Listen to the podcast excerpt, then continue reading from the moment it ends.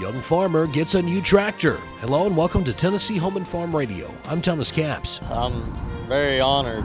Never thought this day would come. Phillip Berry of Wayne County is riding in style around his farm in the brand new Kubota tractor he received for finishing second in the 2023 Tennessee Young Farmers and Ranchers Achievement Contest. Already, Berry is putting the tractor to good use. As soon as they got there with it, uh, you can ask my wife. I was grinning ear to ear. I was like a kid on Christmas morning. Couldn't wait to get on it. I've been feeding the cows with it. Uh, drive it about every day. It's going to come in real handy around our farm farm. Berry gets to use the tractor for up to 250 hours. Kubota Regional Sales Manager Justin Ferguson says they're proud to sponsor the young farmers and ranchers and help young farmers like the Berries be the best they can be on their farm. This little bitty gesture by us goes a long ways with folks like the Berries. They take it and run with it. So we're our ideas, if we can help support it, they're going to take it and run with it and do more for agriculture in this state.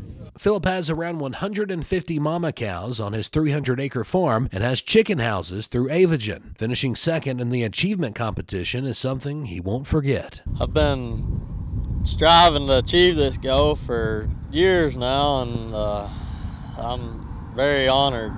Uh, never thought this day would come. Kubota, they're a great asset, the Farm Bureau. Uh, if it wasn't for their sponsorship, we wouldn't be at this nice facility and have these uh, nice tractors, and uh, I'm very grateful for that. An outstanding young farmer putting to good use an outstanding tractor. This tractor out here, I'll just go ahead and tell you to compare it to the to the best of them. It's built very good. It's a heavy tractor, and so far, uh, I can't find anything that I don't like about it. For Tennessee Home and Farm Radio, I'm Thomas Caps.